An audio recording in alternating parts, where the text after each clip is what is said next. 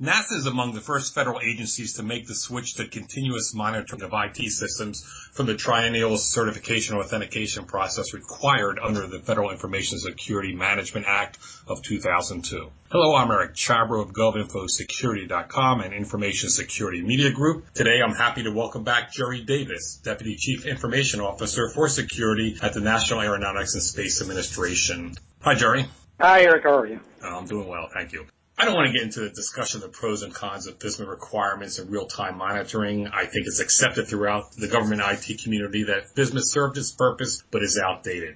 What I'd like to explore are the challenges you're facing in implementing this continuous monitoring and its impact on NASA's IT and IT security organizations. We're speaking three weeks after you issued a memorandum announcing the move to continuous monitoring. What has happened within NASA's IT and IT security organizations since then? Um, a lot has happened since then, as you can very well imagine. I think it started off with a little bit of concern internally throughout the, the IT community because we had, in a, in a sense, had been more or less caught up in the old way of doing things and this is a change, and as you know, with most organizations, change is very, very difficult to impart on an organization. So we've been working through a lot of change management activities and really uh, getting around and, uh, and out and about to the constituencies that we serve as internal to NASA and the folks that are actually going to be helping us move forward with this move towards automated continuous monitoring. So there's been a, a real kind of communications activities going on and really what does continuous monitoring mean? What are the tools? What's the concept of operations look like? And what is the certification and accreditation going to look like for NASA going forward after this year? So it's really been a lot of communications going on, a lot of presentations, and posturing and, and, and getting ready to implement this pretty what I'd consider a historic change.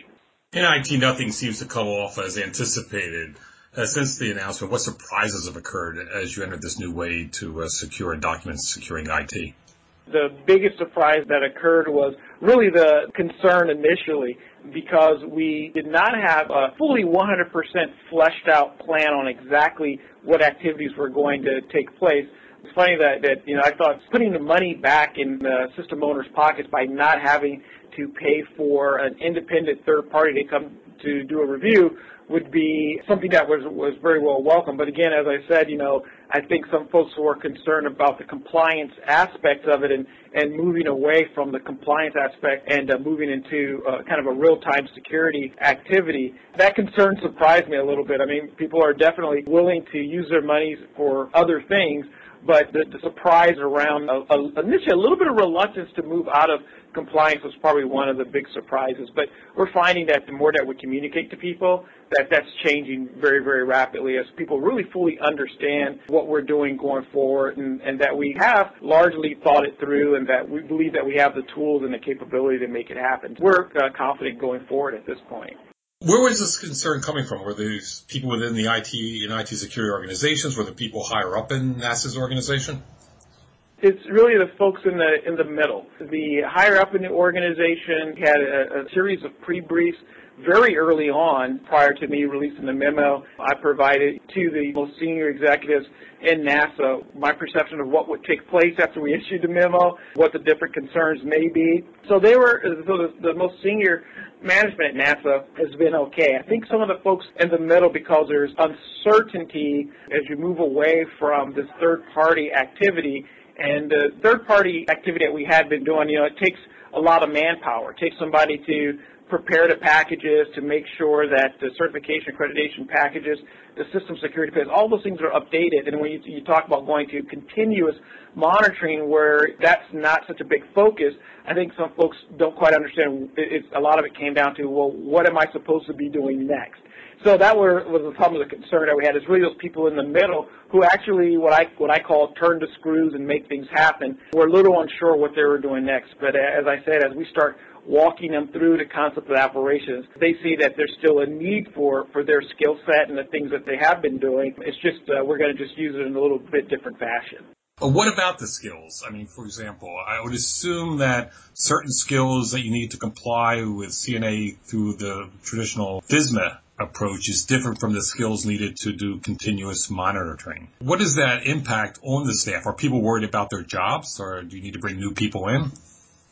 Yeah, I think some of the impact, you know, you're definitely talking about a different skill set. We're moving to an area, number one, where it's more of an operations type activity versus a compliance activity. And what we're doing ultimately is we're operationalizing compliance. There's a little bit more of a technical skill set that an organization will need, and, and NASA is no different, is that we, we're going to need more people to use the skill set that they have or develop the skill set around technology and understanding what's taking place when I say vulnerability management and we look at particular vulnerabilities, it's going to take a little bit different skill set to really understand what those vulnerabilities are and how they impact security posture of the system and then ultimately the security posture of the agency as a whole. But you still need the other skill sets around risk management. We have to have a skill set that we really truly understand risk management and how to impart risk management uh, uh across an organization. The other side of the technical skill set are the tools of the security controls that we'll be using to monitor security on a day-to-day basis, hour-by-hour basis. Those tools, there's a there's a little bit of a learning curve um, in understanding the tools. So it goes back to there's a technical skill set that has to rise to the top that we're going to be relying on on people to provide for us. But the folks who, who do not have that skill set that are working in the areas around system security plan development, the packages that are required for certification and accreditation, that skill set, we still need that skill set, but what we're going to do is we're going to automate a lot of those processes. And in automating that process, the, the people who do not have that skill set, we're going to train them. We're setting up a, a training activity for the new tools that we have, so folks should not be fearful that if they don't have the skill set, they have to go find a new job because uh, it's my responsibility to make sure that we take the skill set that we have and that we repurpose them. And by repurposing them, uh, we're going to retrain them. Obviously, a big issue, not only in government but elsewhere, is the number of technical people who have IT security skills. And I'm wondering if this is going to require more technical knowledge. Are there sufficient people out there to make the shift to continuous monitoring? I can speak for NASA. You know, I feel fairly confident that we have enough people. And I also feel confident that the one good thing about working at NASA is that you have a lot of people that have technical backgrounds. They may not necessarily be in IT, but they have technical backgrounds maybe in engineering and sciences and things of that nature those people who may come off of other projects and come into the IT side of the house, those are folks that will assimilate very quickly and we can train them very quickly. But we do know that outside of NASA, across the government, there is a very, very fairly broad shortage of people that have the the proper number one IT skills and then IT security skills, technical skills are in short supply and high demand. Internal, we feel confident that we do have uh, enough people and where we may have gaps, we'll get the people that we need. And it's my responsibility again on that training side. I also own training for NASA, um, and we're going to be putting people through professionalization courses. So we'll train them here. We'll make sure that they have the right skill sets to do the job that we're asking them to do. Would this shift to continuous monitoring require more or less use of government contractors? I think that could go either way. It really depends on the agency. For us, we don't really see a shift one way or the other. The tools and to manage the continuous monitoring, uh, we already have the tools in place. The same contract force that runs the tools today, even if we switch to a new version of a tool or a new tool altogether that does the same functionality, we're going to use the same contractors that we have and the same civil servants that, that we have. So we don't see a need one way or the other to move civil servants out or, you know, work with less civil servants or work with less contractors today. Everything seems to be, I, I can kind of knock on wood at this point, it seems to be kind of a, a zero-sum game. Everything seems to be, uh, to stay fairly uh, straight. And that would also include the, the employees there too? Right, absolutely. The civil service it would it would include the same. Now we may repurpose some folks again where we may have have gaps. Centers may, as we go with the different NASA centers, they may find that they have to repurpose someone who was on maybe one particular function in CNA. They may have to repurpose them to do another aspect as these tools come online and, and are integrated. They may find a shifting, but we don't anticipate a real a downturn from uh, going to an automated solution. What new tools are needed to go to continuous monitoring? That's a very good question. And the good thing is that we have very, very good guidance initially from this, from the Special Publication 837. It's very detailed about continuous monitoring. And the whole risk management framework. So to determine what tools that we need, the first thing we had to do was a, a fairly comprehensive uh, risk assessment of NASA uh, information security. From that risk assessment, what we learned was what are the absolute threats that we're dealing with, what are our assets look like, and what are those vulnerabilities look like that are being exploited. From there, we were able to select the proper security controls that are mapped to uh, NIST 853 and then from those controls, we are able to select the proper tools to monitor those controls. Some of the key things that we're looking at, uh, tools, are, in the area of patch management. We also are looking at tools or expanding the use of tools in the area of vulnerability management. We're expanding the use of tools for inventory management. In other words, identifying what devices and information resources we have on the network and identifying information resources, new ones as they come to life on the network. We can identify those. Tools that help us with federal desktop core configuration, which is actually, I believe, is changed to USGCB, United States Government Configuration Baseline, tools that help us in that area as well. And then we use a number of internal infrastructure tools and services that were already in the environment. Things like Active Directory, IP address management would also helps us with inventories and things of that nature. So a lot of those tools that I've just mentioned are tools that most agencies already use. The key is bringing the information that those tools produce all together in a more or less a single database to tell you about the security posture of your systems. And then we can use those tools very, very frequently, whether it's daily or hourly or weekly, to continuously monitor the security controls that we've put in place based on the assessment of risk. This shift over from traditional FISMA to the continuous monitoring, where are you in the process? And how long of a process is this? So where we are today in the process is we're finalizing the concept of operations. We have most of the tools let's say just for a numbers game, you know, eight out of the ten tools are already deployed. We are going with some new tools, the tools that we've had in the past. We've, they've reached the end of life. We're, we've been re- looking at replacing those tools for the last year. We're looking at the next six months or so, or sooner, where we'll actually start producing real-time monitoring of the environment with a dashboard view that tells us what the state of a particular system security posture is in, and from that stage, six to eight months from now, at the maximum, we'll be producing uh, risk scorecards for all of the NASA centers. And those risk scorecards will have a drill down capability that will let a, a center know why they have a, a, particular score for their center. They can drill down to a, to a single system.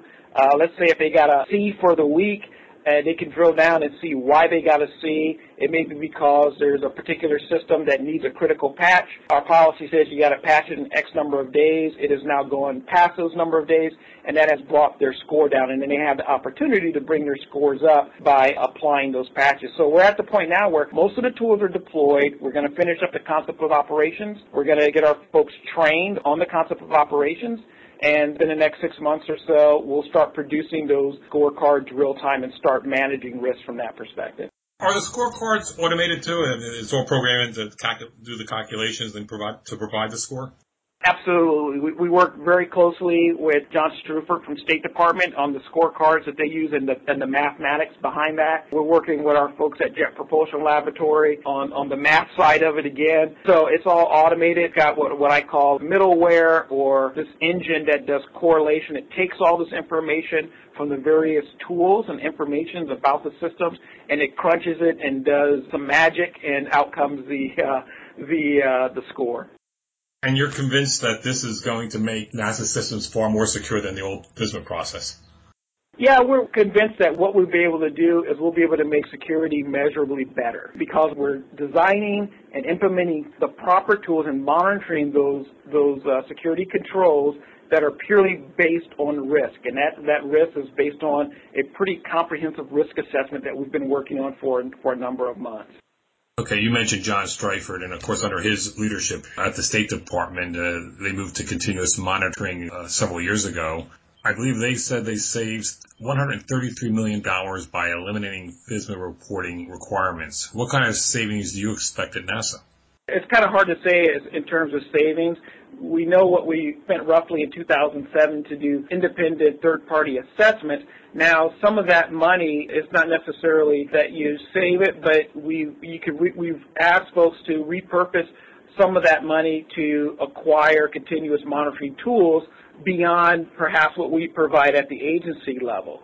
So it's not so much that you've saved the money, but you've repurposed the money to really give you a better security posture. So it's not necessarily a savings, but a, a, a repurpose of the money. There may be minor savings here or there, but again, the money's being repurposed from a risk management perspective and put that money back into continuous monitoring. Anything gives you pause about this process? Um, you know, no, not at all. It's always a little scary when you first step out there and do something that's a little a little different and maybe against the grain. But the timing I thought was absolutely perfect with OMB coming out with their 2010 reporting instructions with a heavy focus on continuous monitoring. I think the agency was ready for it. I think the I think the federal government wide uh, was absolutely ready to do this. And I think we just needed some, some folks to kind of step out there and say we're going to do this. So I'm extremely excited. The, the NASA CIO, Linda Cureton, she's excited. The administrator and deputy administrator, they're all excited. As long as they're happy, I'm a happy camper as well. To fellow CISOs around the government, kind of words of wisdom are you providing? I'm providing words along the lines of you don't have to run out and buy a bunch of tools that more than likely the tools are already out in their organizations. They may not necessarily own those tools. Those tools may be owned by, let's say, network operations, and they need to partner and do what they need to do to get access to the data from those tools. They need to make sure that they do a very, very good risk assessment and truly understand what the risks are and do a very good selection of security controls to mitigate that risk. And whatever monies that they potentially are going to not use for third party assessments, to put that money to repurpose it for tools that they don't have where they may have gaps. That's the best advice I could give them. Well, thanks, Jerry. Absolutely, anytime. That's Jerry Davis, Deputy Chief Information Officer for Security at NASA. I'm Eric Chabrow of GovInfoSecurity.com and Information Security Media Group. Thanks for listening.